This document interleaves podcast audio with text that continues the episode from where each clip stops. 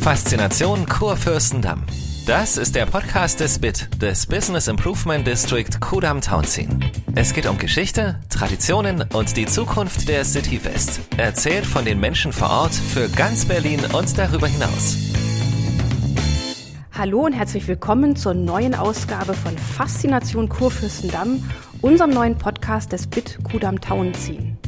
Mein Name ist Andrea Pier und gemeinsam mit einem Gast rede ich einmal im Monat über den Berliner Westen und über das, was man dort erleben, erfahren, hören und sehen kann. Es geht also um spannende Geschichten von Menschen, Orten, Unternehmen und Institutionen. Und falls Sie sich jetzt fragen, wer oder was ein BIT ist, das Kürzel steht für Business Improvement District und dahinter verbirgt sich eine Standortinitiative, die sich seit 2018 für die City West einsetzt. Und in unserer heutigen Ausgabe, die übrigens die zehnte von unserem Podcast ist, begrüßen wir ganz herzlich die Autorin Regina Styriko. Frau Styriko, vielen Dank, dass Sie sich die Zeit nehmen, hier mit mir zu sprechen. Ähm, wir haben ja einen ganz konkreten Anlass, denn ähm, wir wollen über Ihr Buch sprechen, Der Kurfürstendamm, Geschichte des Berliner Boulevards.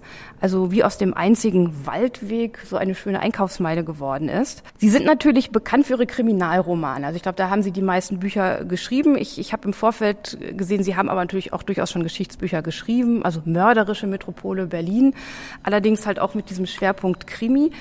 Jetzt ein Buch über den Kurfürstendamm. Was hat Sie denn dazu inspiriert? Ja, Sachbücher sind mein eigentliches Metier und ich habe schon lange bevor ich mich mit der Kriminalgeschichte Berlins beschäftigt habe, habe ich auch schon Bücher über Berlin geschrieben, zum Beispiel über den Kalten Krieg, über das Insulaner Kabarett, das ja viele alte Berliner sogar noch kennen. Und das zweite Buch war schon ein Buch über den Kurfürstendamm, das hieß Der Kurfürstendamm, Gesichter einer Straße. Und äh, das war ein ganz konkreter Anlass. Ja, ich bin ein Kind des Kurfürstendamms. Ich bin äh, ganz in der Nähe geboren. Ich habe meine gesamte Kindheit am Kurfürstendamm verbracht. Meine Eltern hatten nämlich ein Geschäft, ein Lampengeschäft, ein ziemlich großes sogar, am Kurfürstendamm 153. Das ist am Leniner Platz, in dem Haus, wo heute die Schaubühne ist. Und äh, das Geschäft äh, bestand von 1961 bis 1978, als wir dann äh, äh, ziemlich rüde rausgeschmissen worden. Ich sage das einfach mal so. Also nicht nur wir, sondern alle anderen Mieter auch, weil das Haus die Schaubühne bekam. Ja, aber in dieser Gegend habe ich wirklich meine gesamte Kindheit verbracht. Und äh, da war der Kurfürstendamm natürlich noch überhaupt nicht. Na doch, schicke Geschäfte gab es schon, aber die Bauten waren doch noch ziemlich heruntergekommen. Es gab viele Baulücken, aber für Kinder war das einfach enorm. Es war, ja, das war mein großer Abenteuerspielplatz. Ähm, Abenteuerspielplatz ist ein ganz gutes Stichwort, was viele vermutlich nicht wissen oder wirklich nur noch eingefleischte Original-Berliner. Ähm, also ganz am Ende, also am westlichen Ende, befand sich eins der Luna Park. Ähm, Sie können da uns sicher ein bisschen was erzählen, was das war und was man dort getan hat? Ja, der Lunapark war eine Berliner Besonderheit. Davon ist leider überhaupt nichts mehr übrig geblieben. Es ist ja ganz im Westen und zwar da, wo heute die Autobahn ist, wo man heute die Hallenseestraße runterfährt äh, bis zum Hallensee. Das war damals der Lunapark. Also Kudam 124 war seinerzeit der Eingang. Äh, ja, der Lunapark hat eigentlich eine ziemlich lange Geschichte, denn schon in den 1880er Jahren begann man ja den Kurfürstendamm zu planen, aber man fing gar nicht mal am Kurfürstendamm an, sondern im Grunewald. Im Grunewald sollen eben, sollten Villen errichtet werden und schöne Häuser. Das ging aber gar nicht so ohne, ja, ohne Proteste ab. Denn äh, man darf sich das nicht so vorstellen, dass man damals also einfach mal ein Waldstück verkaufen konnte und dann wurde der eben abgeholzt und dann wurde da gebaut. Nein, es gab damals schon eine Initiative, die sich ganz vehement gegen diese Abholzung und die gegen die Waldvernichtung gewehrt hat. Also äh, es gab schon um die Jahrhundertwende und schon etwas vorher Menschen, die haben gedacht, sie haben gesagt, also äh, das geht nicht, das verändert auch das Klima in der Stadt, wenn ihr hier immer mehr Wälder abholzt. Am Hallensee wurde schon um 1880 äh, so ein kleines Restaurant und eine Badestelle eingerichtet. Die war nicht mal offiziell, dafür gab es gar keine Genehmigung. Äh, die wurde dann später erst äh, nachgeholt, beziehungsweise die Stadtverwaltung wurde dann erst äh, aufmerksam darauf, dass da so eine Badestelle war mit einem Kiosk, weil dann eben eine Gewerbegenehmigung beantragt wurde. Ja, und langsam wurde das immer größer. Aus diesem kleinen Kiosk wurde ein Restaurant. Übrigens, äh, Aschinger hat das erste Restaurant äh, eröffnet. Später hat er es dann dem ehemaligen äh, Chefkoch vom Kempinski verkauft und äh, ein gewisser Hoffmann und der hat äh, ja ein großes Restaurant anlegen lassen mit schönen Terrassen direkt am See, super gebaut. Ja, aber nur davon konnte man auch äh, ja die Kosten nicht so äh, ja aufbringen und es war dann wohl auch seine Idee, da einen großen Vergnügungspark zu bauen.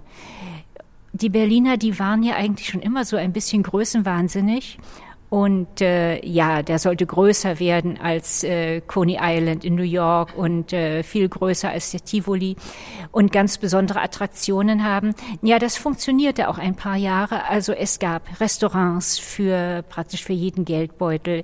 Es gab äh, eine wunderbare Achterbahn, äh, also alles Mögliche, was man damals so an Vergnügungen haben wollte. Und in den 20er Jahren sogar ein Wellenbad. Das war eigentlich die besondere Attraktion am Lunapark. Bei Intellektuellen und auch bei vielen Stadtvätern stieß der Lunapark nicht unbedingt auf ja, auf Freude und auf Zustimmung. Also er galt als verrucht und ja, es waren für viele Leute ja billige Vergnügungen. Franz Kafka zum Beispiel hat sich auch ziemlich negativ über den äh, Lunapark geäußert. Und ich glaube, es war ja einer der großen russischen Schriftsteller. Also André, entweder war es Andrei Biely oder Maxim Gorki. Ich glaube, es war Maxim Gorki, hat, hat den Luna Park beschrieben als Musik für Dicke. Ist nicht sehr freundlich, aber äh, ja, der trifft es vielleicht. Ja, es war ein einfacher Vergnügungspark äh, mit enormen Attraktionen. Das war auch alles sehr teuer. Äh, verhältnismäßig soll auch der Eintritt sehr teuer gewesen sein. Das lief dann auch ganz gut bis zum, also 1909 wurde er das erste Mal eröffnet, dann bis zum Ausbruch des Ersten Weltkriegs. Während des Ersten Weltkriegs waren da ja viele Lager fürs Heer und wohl auch ein, äh, ein Hospital oder ein Lazarett. 1920 wurde er dann wieder eröffnet und war eine große Attraktion, besonders für Touristen, äh, während der gesamten 20er Jahre.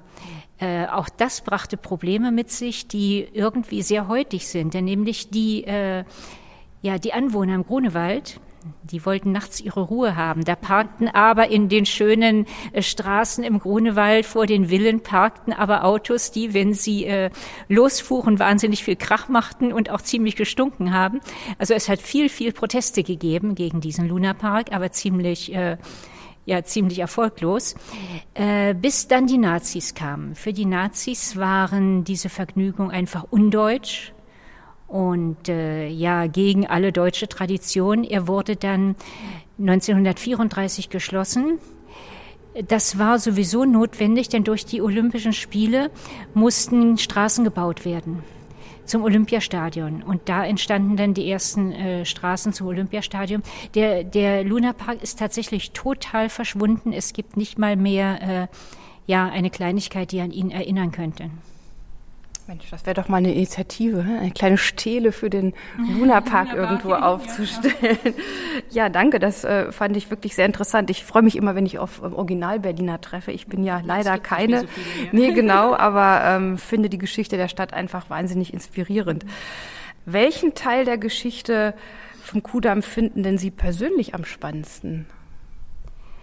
Das kann ich so einfach gar nicht sagen. Jede Zeit war spannend, jede Zeit hatte ihre Attraktion. Die Kaiserzeit war schon spannend, weil die äh, Intellektuellen und die Kunstszene sich in den neuen Westen ja verzog, weil ihnen die Mitte oder das Regierungsviertel, also der, rund um das Stadtschloss, einfach zu konservativ war. Zu altbacken, zu bürgerlich. Äh, die 20er Jahre waren interessant durch äh, wirklich das Besondere, was der Kudamm hatte, durch das Weltstädtische, das zum Teil auch äh, manchmal kritisierte amerikanische.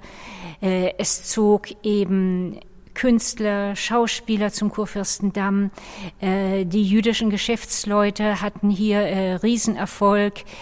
Die großen Cafés, wo sich ja wirklich die gesamte Kunstwelt, die Literatur und die Theaterwelt traf, das war interessant. Auch die Nazizeit ist sehr interessant, denn auf dem Kurfürstendamm gab es auch während der Nazizeit noch Dinge, die waren woanders verboten. Äh, da muss ich jetzt ein bisschen ausholen. Also mein Vater ist Jahrgang 1922. Er ist jetzt vor kurzem verstorben, also ist fast 100 Jahre alt geworden. Und er hat also als ganz, ganz junger Mann diese Zeit miterlebt und er hat sich immer viel rumgetrieben. Er war immer sehr, sehr viel unterwegs. Also er wusste auch noch, das kann man auch nachweisen, dass äh, da gibt es auch äh, Fotos und äh, Unterlagen. Auf dem Kurfürstendamm wurde zum Beispiel in den 30er Jahren noch der eigentlich verbotene Film mit Marlene Dietrich Shanghai Express äh, gezeigt und auch noch andere. Ich habe jetzt die Titel nicht so parat. Äh, hier gab es, also Swingtanzen war ja eigentlich verboten, aber die Swingboys vom Kurfürstendamm, die scherten sich direkt darum, was verboten war. Und am Kurfürstendamm, Ecke Ulandstraße, da war ein großes Schallplattengeschäft, das größte von Berlin.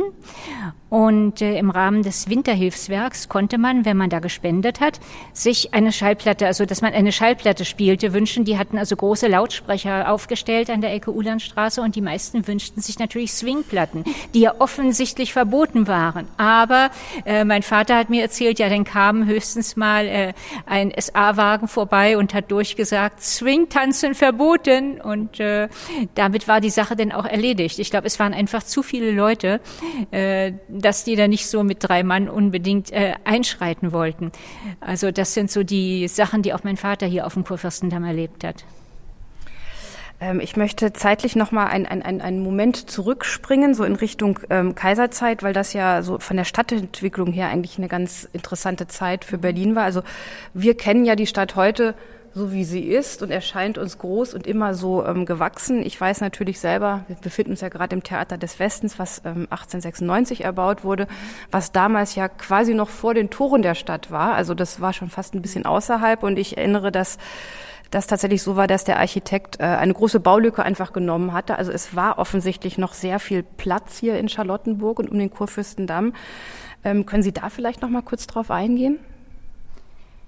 Ja, man darf nicht vergessen, äh, zur Kaiserzeit gehörte Charlottenburg ja noch gar nicht zu Berlin. Also es war eine Stadt äh, vor den Toren, bei weitem nicht so dicht bebaut wie äh, Berlin, aber äh, Charlottenburg war seinerzeit die reichste Stadt in Preußen. Also hier saß das Geld, äh, hier konnte man auch bauen und die Idee, den Kurfürstendamm anzulegen oder überhaupt einen großen Boulevard anzulegen, der kam ja von, von Otto von Bismarck, der ein großer Paris-Fan war und äh, einen Boulevard haben wollten wie die Champs-Élysées. Und äh, er hatte auch ja eine Eingabe gemacht, aber die kam nicht ganz durch. Und ich muss sagen, dass es eigentlich ein ja ein Glücksfall für den Kurfürstendamm war, dass er eben nicht so breit geworden ist wie die Champs-Élysées, sondern nur 53 Meter. Die Champs-Élysées sind, glaube ich, etwas mehr als das Doppelte breit, aber man kann nicht wie auf dem Kurfürstendamm so schön von der einen Seite zur anderen und dann mal schnell rüber. Äh, das ist auf den Champs-Élysées eine große Aktion, das zu machen. Und äh, ja, der Kurfürstendamm hat jetzt in der neuesten Zeit auch durch seine Baumreihen äh, enorm an Attraktivität gewonnen. Aber zurück zur Kaiserzeit. Äh, ja, die Bebauung des Kurfürstendamms lief überhaupt nicht schnell von sich. Also der, die erste Straßenbahn, die gab es ja schon um äh, noch, sogar noch vor 1890. Und äh, S-Bahn Hallensee war auch schon in den 1890er Jahren fertig. Und äh, ja, die Bebauung ließ auf sich warten. Sie meinen, wir konnten damals schon nicht richtig bauen, ja? äh, naja, ähm, wie es, wie es immer so ist, äh, es gab im, äh, ein großes Problem, das wir na, im, natürlich im heutigen Berlin auch kennen. Äh, die Leute haben sich einfach übernommen. Sie wollten groß bauen, wollten etwas Großes machen und bevor sie überhaupt gebaut haben, ging ihnen das Geld aus. Und deshalb blieben viele Grundstücke unbebaut. Erst gab es nur Villen, die hat man wieder äh, abgerissen und hat Mietshäuser gebaut. Dann gab es die äh, Befürchtung, dass äh, der Kurfürstendamm zu einer Mietskasernenstraße wird. Und äh, naja, dann kamen aber so die reichen, man sagt die Millionenbauern. Das waren wirklich die Bauern aus Schöneberg und Wilmersdorf, die Land verkauft hatten und dadurch reich geworden sind. Die hatten zwar keine Bildung, aber irre viel Geld. Das war genau das, was Fontane mal Geldsackgesinnung äh, gesagt hat. Und äh, ja, also es wurde relativ langsam gebaut, eben weil den Bauherren wieder das Geld ausgegangen war. Ja, sie hatten aber die teuren Grundstücke und äh, die kosteten natürlich wahnsinnig viel Geld. Und ja, die äh, Grundstücksbesitzer wussten sich ganz raffiniert zu helfen. Sie holten Großveranstaltungen nach Berlin, die damals sehr beliebt waren. Also zum Beispiel äh, eine große Flottenschau. Ich glaube, die gab es da in der Nähe, wo ja so auf der Höhe äh, Joachim-Friedrich-Straße. Ähm, ja, da wurde äh, erstmal ein riesen Wasserbassin wurde da äh, aufgebaut und äh, ja Seeschlachten nachgestellt und äh, ja mit Riesenfeuerwerk oder der Untergang von Pompeji wurde nachgestellt mit sehr viel Pyrotechnik. Und es gab auch ja Buffalo Bill kam nach Berlin und hat hier seine große Show gezeigt und äh, ich kann mich noch erinnern, da war ich noch ein kleines Mädchen 1963. Das war mein erster Theaterbesuch überhaupt hier im Theater des Westens. Annie Get Your Gun. Da wusste ich damals natürlich noch nicht, dass äh, die richtige Annie Oakley tatsächlich mal hier auf dem Kurfürstendamm ihre, ihre Show gezeigt hat. Ja, das höre ich natürlich immer gerne, wenn Leute auch schon so lange hier bei uns ähm, treue Theaterzuschauer sind. Und das, ähm, liebe Hörer, das können Sie natürlich jetzt nicht sehen, weil Sie nicht sehen können. Aber ähm, das Programm von Annie Get Your Gun aus dem Jahr 63 liegt jetzt hier vor uns. Das äh, finde ich sehr, sehr schön und ähm, werde nachher gleich mal ins Archiv hochgehen und gucken, ob wir auch ein passendes Pendant dazu haben. Ja, dank dieser Schauen, welcher Art auch immer, kam jetzt erstmal Geld in die Kasse und die Bebauung nahm langsam Fahrt auf. Also es kam, es fing tatsächlich am, ja, so am Zoo in etwa an und äh, ja, der Rest wurde dann erst später bebaut, aber es ging in einer enormen Geschwindigkeit. Also das äh, dauerte kaum zehn Jahre, da war der größte Teil des Kurfürstendamms tatsächlich bebaut. Man muss vielleicht noch dazu sagen, dass der Kurfürstendamm ja heute nicht mehr so lang ist, wie er früher einmal war. Heute fängt er ja erst bei der Hausnummer 11 an. Also die übrigen Nummern, die fehlen. Denn er fing früher eigentlich am äh, Landwehrkanal an also das, was heute die Budapester Straße ist. Die Geschichte ist eigentlich kurz erzählt. Ähm, die Budapester Straße war vorher im Regierungsviertel, da wo heute die Ebertstraße ist. Als Friedrich Ebert starb, sollte eine Straße nach ihm benannt werden. Da wählte man eben die Budapester Straße. Äh, damit die Ungarn aber nicht verärgert sind, sollten sie eine andere Straße kriegen und sie bekamen halt ein Stück vom Kurfürstendamm. Also das ist die, der ganze Grund dafür. Ja, aber die Bebauung, und um darauf nochmal zurückzukommen, ging also relativ schnell äh, vonstatten. Man wollte eigentlich gar keine Vergnügungsstraße haben, äh, weil die Anwohner ja eigentlich ihre Ruhe haben wollten, aber das hat natürlich nicht geklappt. Es entstanden in ziemlich schneller äh, Folge Cafés, Geschäfte, vor allen Dingen entstanden Geschäfte von sehr, sehr hohem Niveau, die man sonst so in der Stadt gar nicht fand allenfalls in der Leipziger Straße. Viele Menschen denken ja heute noch, der eigentliche Boulevard, bevor es der Kurfürstendamm war, war die Friedrichstraße, was so überhaupt nicht stimmt. Die Friedrichstraße war eigentlich nie eine Flaniermeile und nie ein wirklicher Boulevard. Ja, da gingen so mehr die Touristen hin, die einfach mal so ein bisschen Spaß haben wollten in der Stadt. Die Leute vom Land, äh, die fanden das äh, ganz lustig auf der Friedrichstraße, das war auch billiger. Aber die Straße, wo man eben teuer einkaufte, wo exklusive Geschäfte waren, das war eigentlich die Leipziger Straße. Also die wichtigsten Einkaufsstraßen waren Leipziger Straße und Kurfürstendamm. Und äh, die westliche City war eigentlich auch schon in den 20er Jahren der eigentliche Mittelpunkt von Berlin. Also das Leben spielte sich auf dem Kurfürstendamm ab. Vielleicht noch am Potsdamer Platz, aber das eigentliche Kern Berlin war, hatte gar nicht die Bedeutung in den 20er Jahren, wie es der Kurfürstendamm hatte. Das ist ja jetzt eigentlich ein ganz schöner Übergang, weil Sie City West schon gesagt haben. Jetzt äh, springe ich sozusagen mal in der Geschichte nach vorne, äh, sozusagen in die Jetztzeit und möglicherweise spule ich auch ein bisschen vor. Was wünschen Sie sich denn für die City West als jemand, der sich mit der Vergangenheit so intensiv und, und kundig schon beschäftigt hat? Das ist eine gute Frage. Ja, was wünsche ich mir?